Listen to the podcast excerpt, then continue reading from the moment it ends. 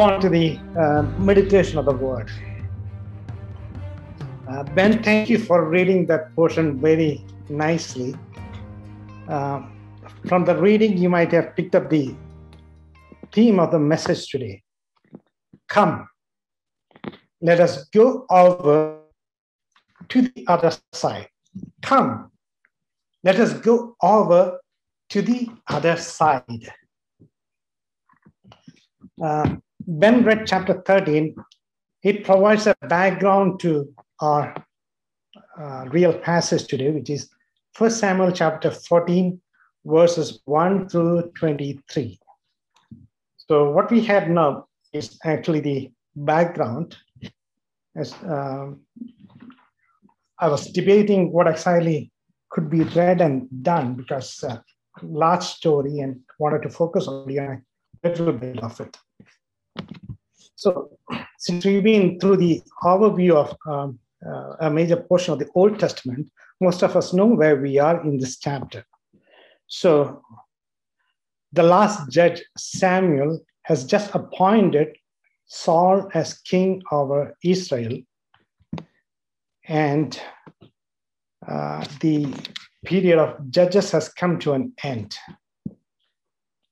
Saul comes onto the scene like a tempest. There is Nahash the Ammonite on the east trying to press upon the people of Jabesh Gilead, and he's filled with the Spirit of God, and he uh, rallies the people of uh, Israel around him and gathers an army of 330,000 men and defeats uh, Nahash the Ammonite. Following this, the kingdom is renewed at Gilgal by Saul, uh, by Samuel under Saul. And Saul is firmly in position as the king of Israel. So after this happens, he has organized a standing army. It's not you call and everyone gathers together, but he also had a standing army of 3,000 people. The 2,000 people who are with him in Michmash. Okay. Okay. So we have Michmash here. So 3,000 people were with him in Michmash, and uh, 2,000 people with him in Michmash, and 2,000 uh, 2,000 in Michmash, and 1,000 in Giba or Gibeah, not Giba, Gibeah. Okay. And we see Gilgal also there where uh, the kingdom was renewed, and Saul goes again there for the sacrifice, which we read about. And this is Beth Aven, uh, about which we read uh, in the course of uh, the story. So these are the places that are mentioned in the book of First Samuel.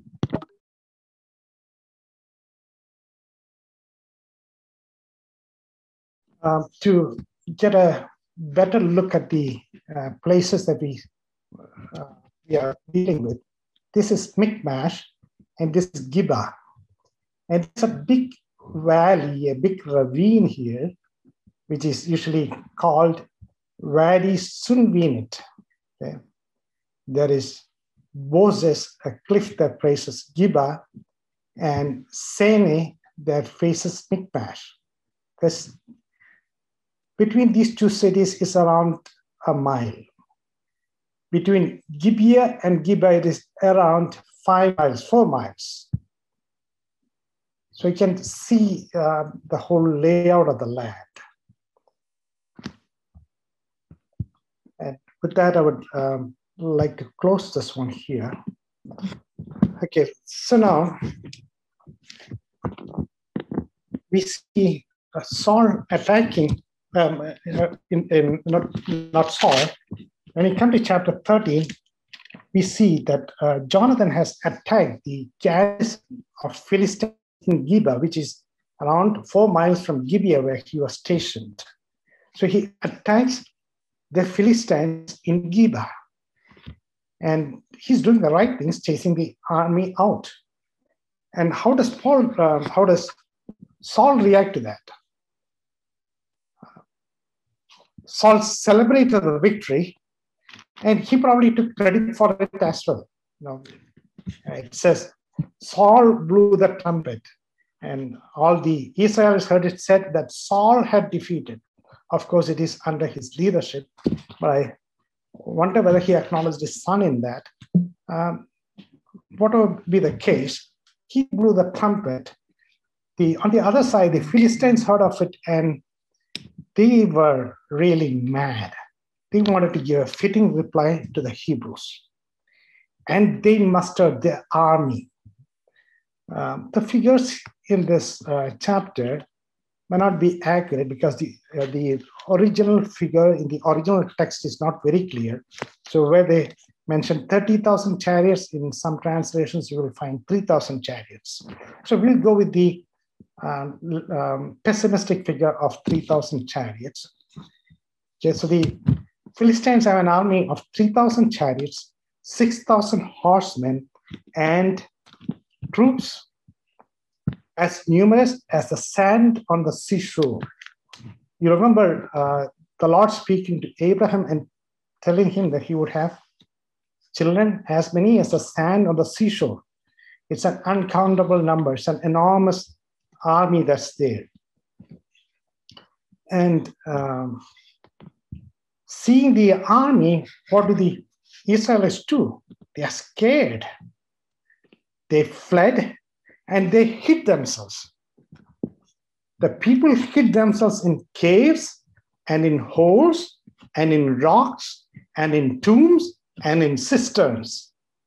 And some Hebrews crossed the fords of Jordan, that's on the east to the land of Gad and Gilead.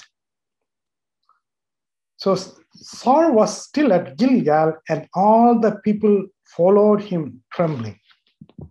At the end, just 600 men are left. Imagine ourselves in that situation. For 600 men, there is 6,000 horsemen. There is 3,000 chariots and there is an uncountable number of troops. So for each person, you have five chariots, 10 horsemen, and a troop of men. What would you and I do? That's exactly what the people did. They went and hid themselves. What would Saul the leader do? Saul had seen Samuel having great victories. Now, Saul was a very religious man. Uh, we would uh, think of him otherwise, but he was a very religious man. He knew that he had to offer sacrifices. So he leaves that place and goes far to Gilgal. If you see that map, he goes far to the east to Gilgal to offer sacrifices. And, you know, he really does not want to tread into the uh, office of uh, Samuel. So he waits for Samuel for seven days. Samuel said he, he would come in seven days. So on the seventh day, all the men are scattering from him. Now, he gets scared in his mind and his heart. So he has no intention of intruding into the office of Samuel. But when Samuel doesn't seem to make it, he decides that the religious right is more important than obeying the Lord in every detail, that the religious right is more important. And he had his trust in those religious rites. So he goes ahead and offers the sacrifice, and we know immediately, as soon as the sacrifice was over, which will take very little time, we have Samuel coming, and the Lord rebukes Saul through Samuel. Why did this religious person miss the mark? He looked at the surroundings, he looked at the situations, at the dwindling crowd on his side and at the massive military buildup of the Philistines. He had a fickle heart. His heart looked to religious symbols, or maybe, let's say, even to God, but his heart was fickle. It wouldn't stay there, it would wander away. Shall we say he fits the description of those who hold a form of godliness but denying its power? Holding a form of godliness but denying its power. As someone said, Saul seems to pray when he should act and act when he should pray. We will see the second aspect of that in uh, 1 Samuel 14. We don't have much time to dwell on that, but if you read that, you will get it. See? There he's about to pray, and there is a lot of action, and he gets excited, and then he tells the priest, Stop, stop, withdraw your hand. He should have prayed and got a counsel from the Lord, does not do that. Here, he should have actually gone ahead and fought the war, even as he did with Nahash the Ammonite. And the Lord would have been with him. And he should have waited if he was praying, uh, if he wanted to offer the sacrifice for uh, uh, Samuel to come, which he did not. Now we'll try to contrast Jonathan with Saul.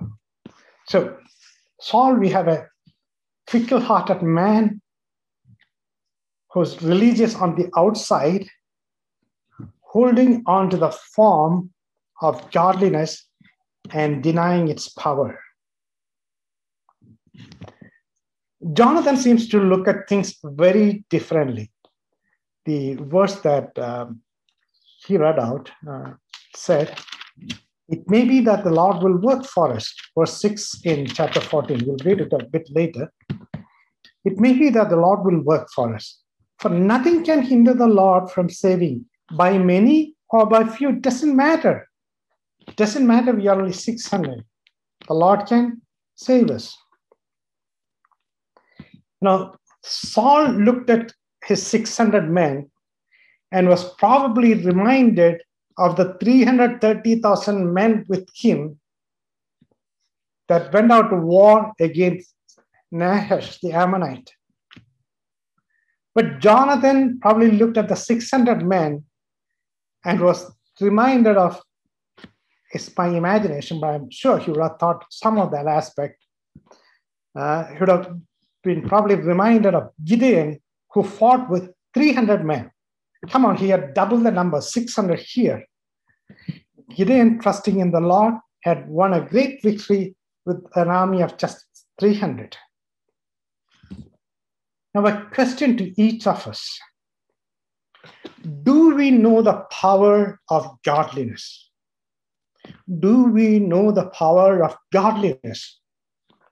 Or do we hold on to a form of godliness without really trusting the Lord? Of course, we want to seek the Lord's blessings. But somehow, deep down in our hearts, are we agnostic?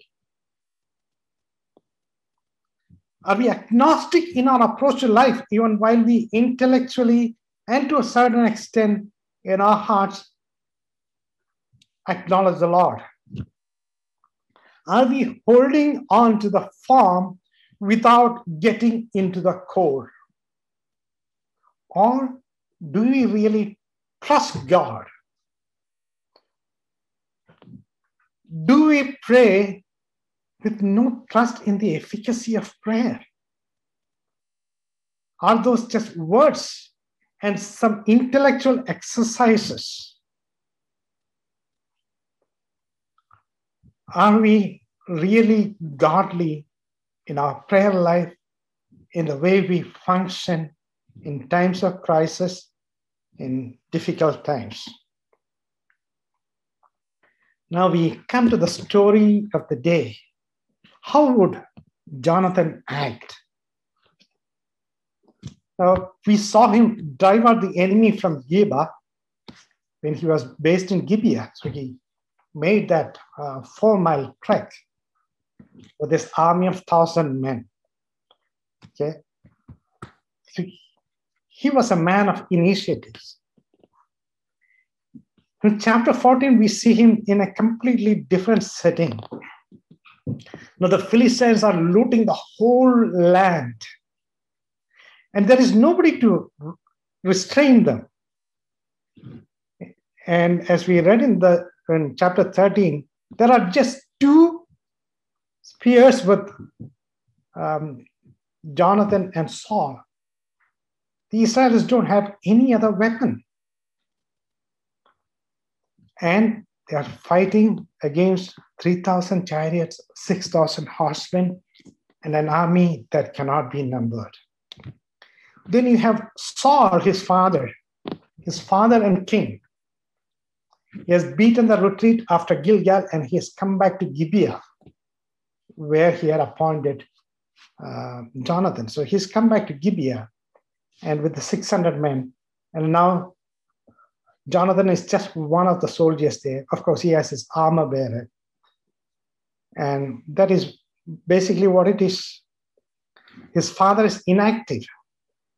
He is in his hometown under a pomegranate tree. We are used to pomegranate shrubs, but pomegranate trees can be really tall trees, uh, like uh, two story high and spread as much. So that is his headquarters now. And he's scared, so he has the Ark of the Covenant with him and a priest carrying it to protect him from the wicked Philistines because the Philistines had captured the ark before. And if they touched the ark, they knew it was trouble, and there's the ark to protect him. And chapter 13, verse 15, we also read that then Samuel arose and went up from Gilgal to Gibeah of Benjamin. So Samuel is also on the spot, probably interceding for the nation that he had led earlier when there is this such crisis in leadership. We can safely assume that Jonathan has no men under his control other than the armor bearer. Now, what would Jonathan do? Let us now read 1 Samuel chapter 14, verses 1 through 15. 1 Samuel 14, 1 through 15. Now it happened one day that Jonathan the son of Saul said to the young man who bore his armor, Come, let us go over to the Philistines' garrison that is on the other side. But he did not tell his father. And Saul was sitting in the outskirts of Gibeah under a pomegranate tree, which is in Migron. The people who were with him were about 600 men. Ahijah, the son of Ahitub, Ichabod's brother, the son of Phinehas, the son of Eli, the last priest in Shiloh, was wearing an ephod. But the people did not know that Jonathan had gone. Between the passes by which Jonathan sought to go over to the Philistines' garrison, there was a sharp rock on the side, on one side, and a sharp rock on the other side. And the name of one was Bozez, and the name of the other, Seneh. The front of one faced northward opposite Michmash, and the other southward opposite Gibeah. Then Jonathan said to the young man who bore his armor, Come, let us go over to the garrison of these uncircumcised. It may be that the Lord will work for us. For nothing restrains the Lord from saving by many or by few. So his armor bearer said to him, Do all that is in your heart. Go then. Here I am with you, according to your heart. Then Jonathan said, Very well, let us cross over to these men, and we will show ourselves to them. If they say this to us, Wait until we come to you then we will stand still in our place and not go up to them. But if they say thus, Come up to us, then we will go up, for the Lord has delivered them into our hand, and this will be a sign for us. So both of them showed themselves to the garrison of the Philistines, and the Philistines said, Look, The Hebrews are coming out of the holes where they have hidden. Then the men of the garrison called to Jonathan and his armor bearer and said, Come up to us and we will show you something.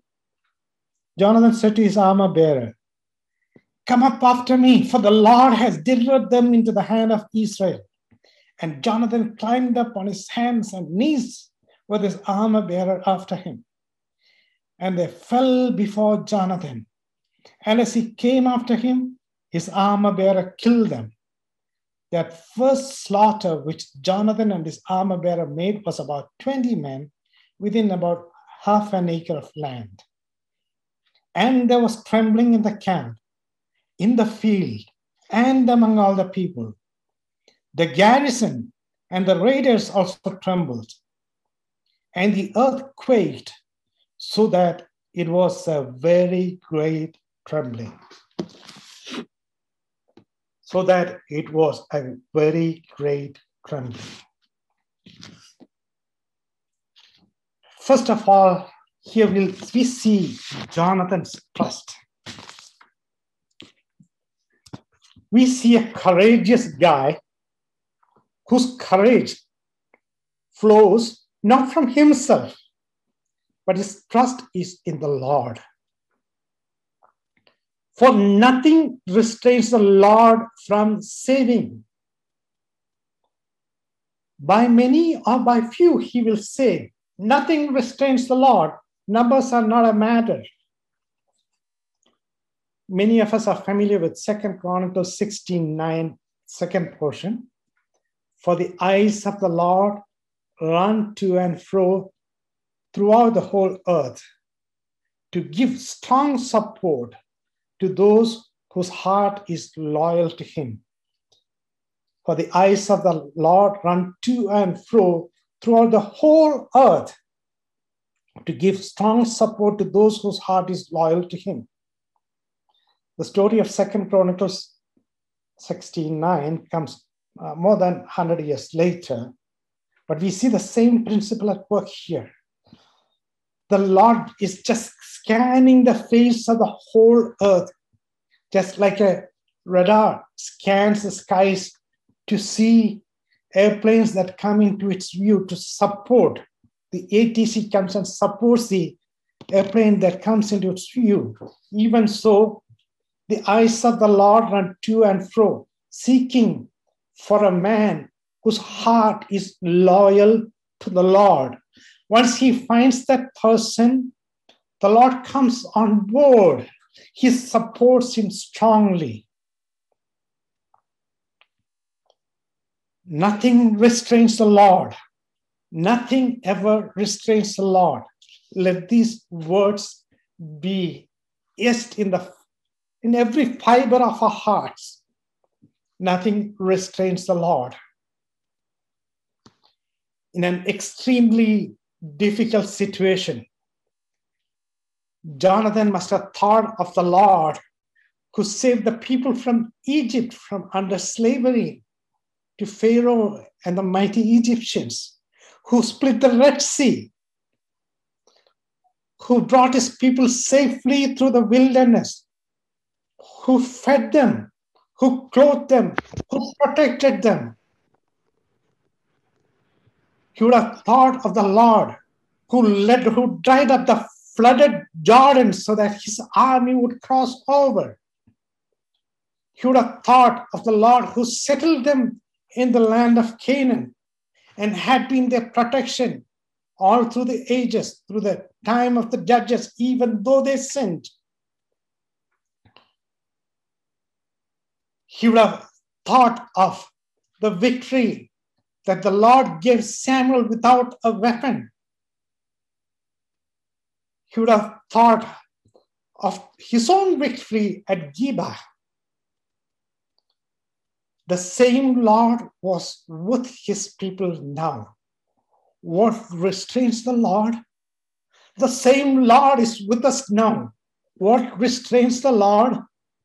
Nothing except lack of hearts that are loyal to Him. If there are hearts that are loyal to Him, He is there to, show himself strong on our behalf. If that heart of trust is not there, if we have fickle hearts, if we have if we are practically agnostics, the Lord cannot show himself strong on our behalf. Jonathan was assured the eternal God is your refuge, and underneath are the everlasting arms. And he thrust out the enemy before you. The scripture is full of injunctions to trust the Lord. Look at these few verses from Psalms 18:2. The Lord is my rock and my fortress and my deliverer, my God, my strength, in whom I will trust, my buckler and the horn of my salvation and my high tower. 1830. As for God, his way is perfect. The word of the Lord is tried. He's a buckler to all those that trust him. And that is true even today. He's a buckler to all the, those that trust in him. Psalm 20 and verse 7. Some trust in chariots and some in horses, but we will remember the name of the Lord our God. Some trust in chariots and some in horses, but we will remember the name of the Lord our God. What if there are five chariots against me, ten horsemen against me? What if there are garrisons of people, uh, of troops aligned against me, I will remember the name of the Lord our God. Commit your way unto the Lord, trust also in him, and he shall bring it to pass. 37 5. 37 40. And the Lord shall help him and deliver him he shall deliver them from the wicked and save them because they trust in him. Why? Because they trust in him. So, the first thing we note in this chapter is Jonathan's complete trust in the Lord. Second, we look at the unity among brethren. Jonathan talks to his armor bearer and their hearts are one in purpose. Look at verse 7. So his armor bearer said to him, Do all that is in your heart. Go then, here I am with you, according to your heart. Brothers dwelling together in unity, trusting the Lord together. When we stand in the Lord's name, what force can stand against us? When we stand in the name of Jesus, tell me who can stand before us. In the mighty name of Jesus, we have the victory. When we stand together as one man, let me bring it out from Philippians again. When we stand fast in one spirit, striving together for the gospel, not in any way terrified by our adversaries. It is to them a proof of their perdition, and to us that of salvation that comes from God.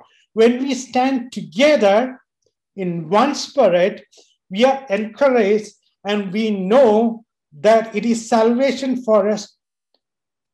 Salvation has another meaning here as well on uh, uh, protection from all our circumstances, salvation that comes from God, while our enemies are terrified. Why did the Philistines get terrified? It was just because of the unity of these two men and who dared to trust the mighty God who made the heavens and the earth and holds the whole earth in the palm of his hand. Now, these guys stand in their heart, trusting the Lord with all their heart, united in their heart, they also plan with that trust in their that uh, they devise plans with that trust. They do not move ahead without a plan. They anticipate possibilities. Either they will come or we have to go. How do we how do we have an understanding with each other? They settle on how to proceed. Should they stand the ground and allow the enemy to approach, or should they advance to an enemy at standstill? They trust the Lord to lead them through that step as well, but they make their plans. They use their heart as well as their head. And remember the injunction love the Lord with all your heart, all your mind, and all your strength. So the third thing is okay, heart, mind, heart, one in heart, and then one in mind, and then one in action. Trust, plan, and act. Now, with all their strength, they descend Bozez and goes up Seneh. They descend to the ravine and crawl up on the other side and ascend into the enemy territory. And there they stood, strong in heart, strong in their mind, and strong in their strength that came from the Lord. And in that impossible situation, victory from the Lord. The Lord comes through. The Lord comes through. He shows himself strong on, the, on behalf of those whose hearts are loyal to him.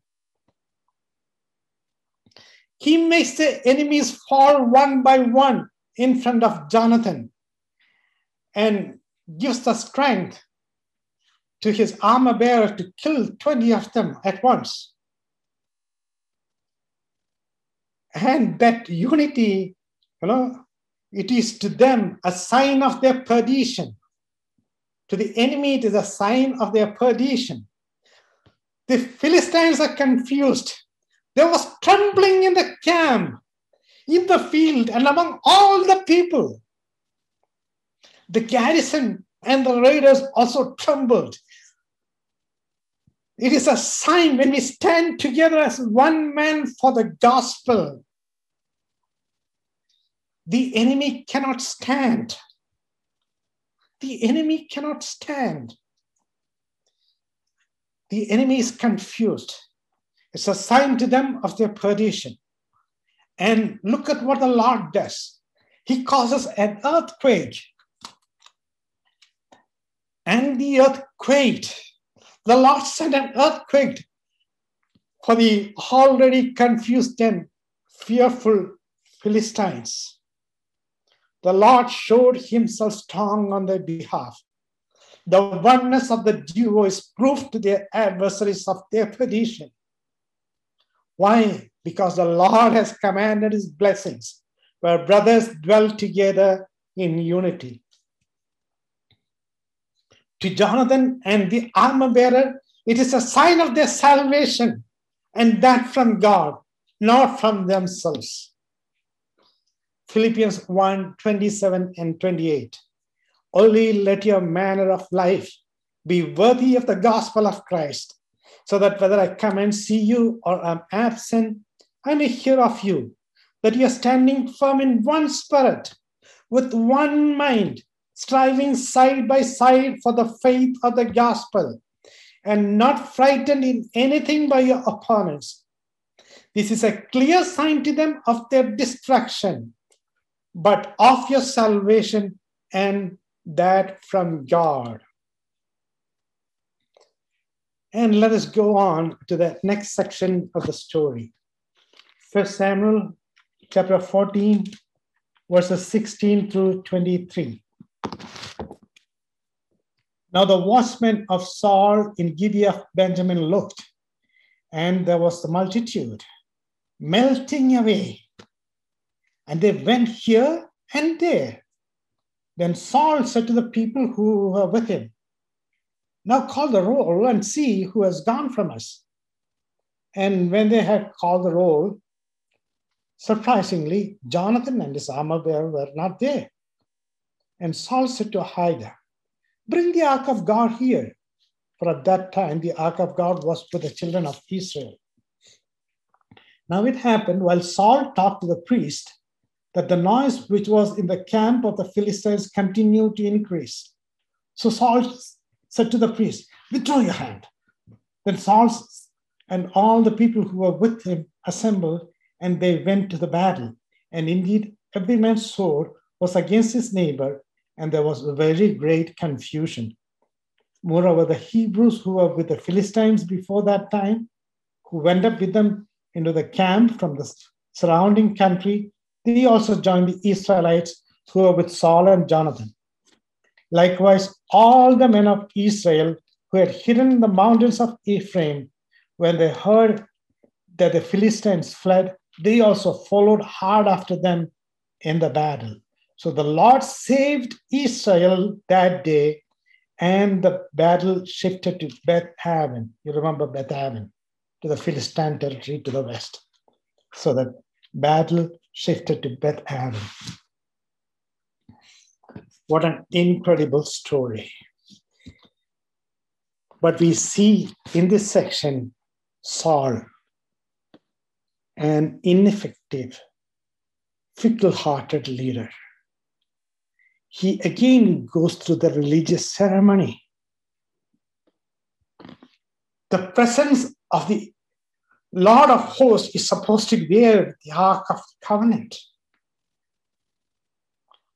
But his heart was overcome with excitement of what is happening around rather than waiting on the Lord. He sought to do that. He started praying, Oh, we have to go and act. Uh, let's stop prayer and let's go now. He chooses midway to act in his flesh without dependence on the Lord. If you read the following sections, that is from verse 24 onwards, we also see that his heart is led astray, but also that he acts very foolishly. He does not even apply his mind. He puts them under a very rash oath. A man whose heart is not stayed on the Lord cannot apply a mind um, uh, and, and be wise in his mind.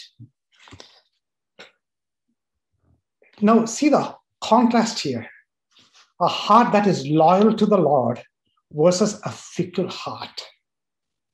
A mind that is used but in complete submission to the Lord versus a mind that does not even apply itself, that does not serve the Lord, but in the heat of the moment makes a rash decision in terms of our camp theme, Romans 12 2, a renewed mind which illustrates what is good and acceptable and perfect versus a mind that is conformed to the world. We have the contrast between Jonathan and uh, Saul here. And let us look at what is happening further the Philistines got confused and fought one another. And the turncoats of Israel, those who had joined the Philistines when they were in control, the turncoats of Israel now joined forces with the, the Israelites. They desert their um, the Philistines, just even as we see uh, in the state of Bengal what's happening. Turncoats go from here to there and from there to here. But the Lord works through that as well. And then there were the fearful, those who have fled, those who are not strong of heart. They take courage, they, they, they take strength. The enemy is scared. The wavered tried to make a comeback, some of them would make a real commitment and some of them would not.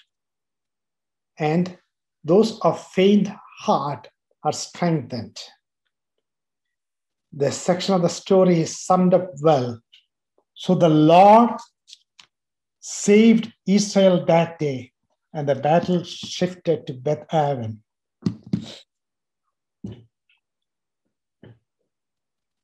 Do we trust the Lord when faced with difficult situations? When situations look desperate, do we trust the Lord? Is a heart like a weathercock, affected this way and that way by the situation around us? Or do our hearts remain loyal? Loyal to the one who is longing to show himself strong on our behalf. And he's not the mightiest man on earth, he's beyond the earth. He's the one who created the earth and heaven. He wants to show himself strong on our behalf. Do we have a fickle heart? Or do we have a heart that is loyal to him? The Lord is eagerly waiting to strongly support those whose hearts are loyal to Him.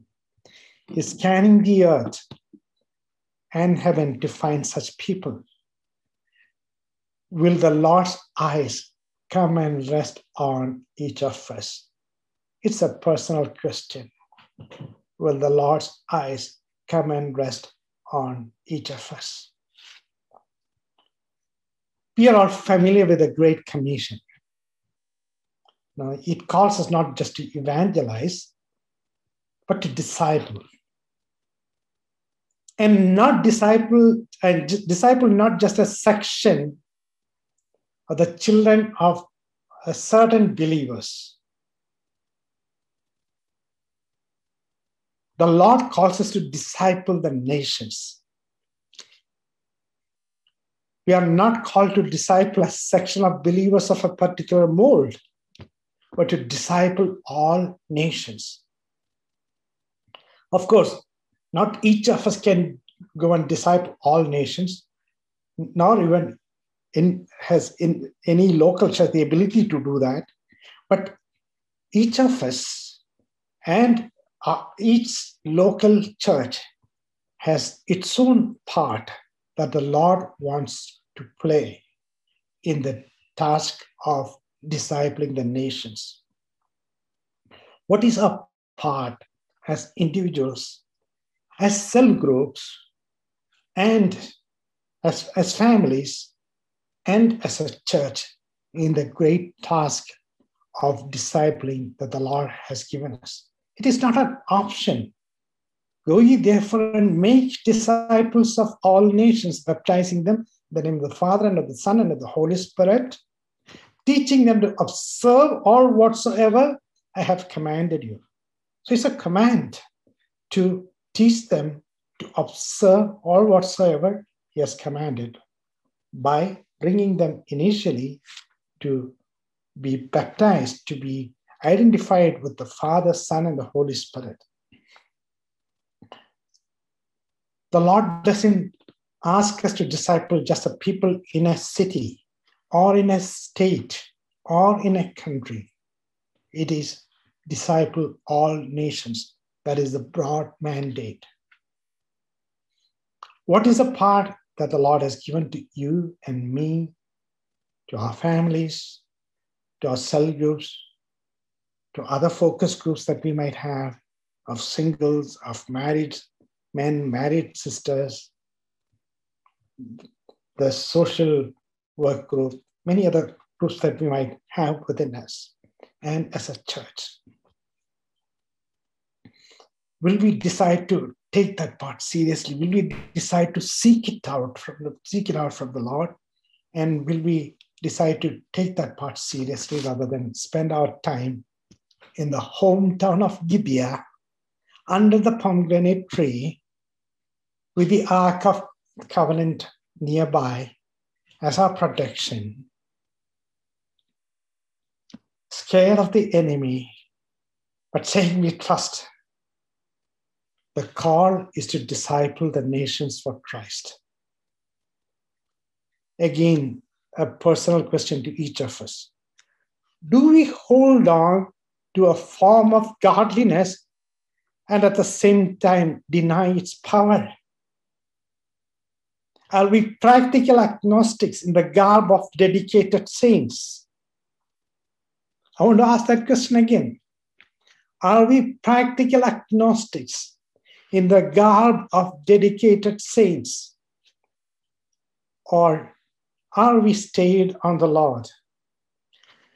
Do we see the Lord Jesus Christ as one to whom all authority has been given in heaven and on earth and under the earth?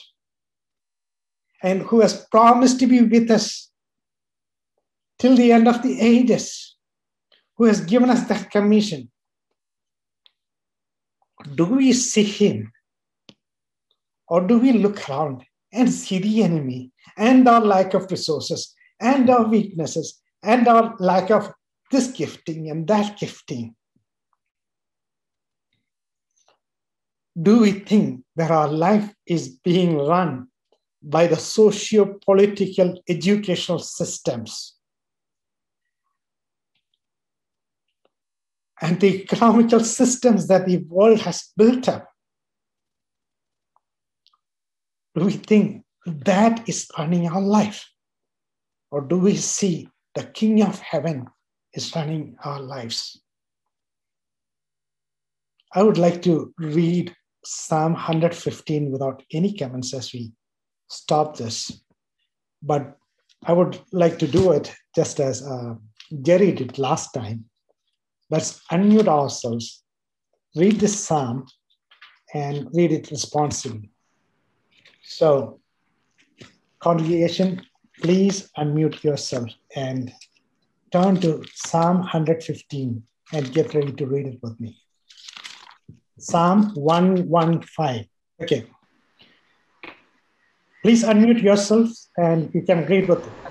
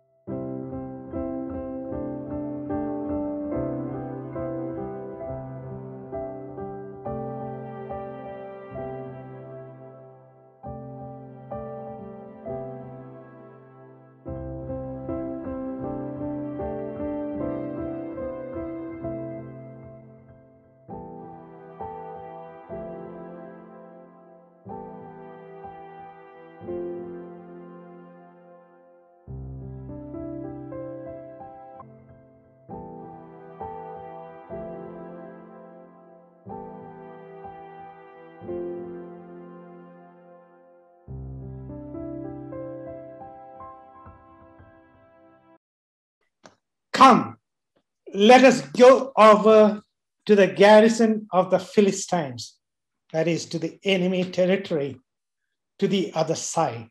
Come, let us go over to the other side. Let's bow down our heads and pray. Father in heaven, thank you for all your great love. Thank you for all your great mercy we make so many mistakes. You still forgive us and you still restore us and you want to use us.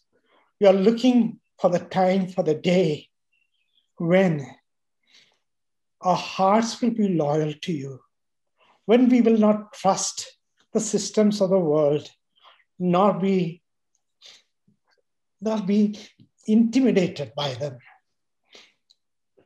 when our eyes will see clearly to see the call that you have given us.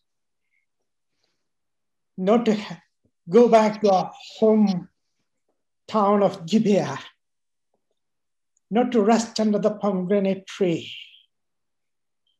not to have the safety of a priest around us, but to launch out against 3,000 chariots, 6,000 horsemen, troops as numerous as the sand on the seashore, just with me and my buddy, or me and my buddies.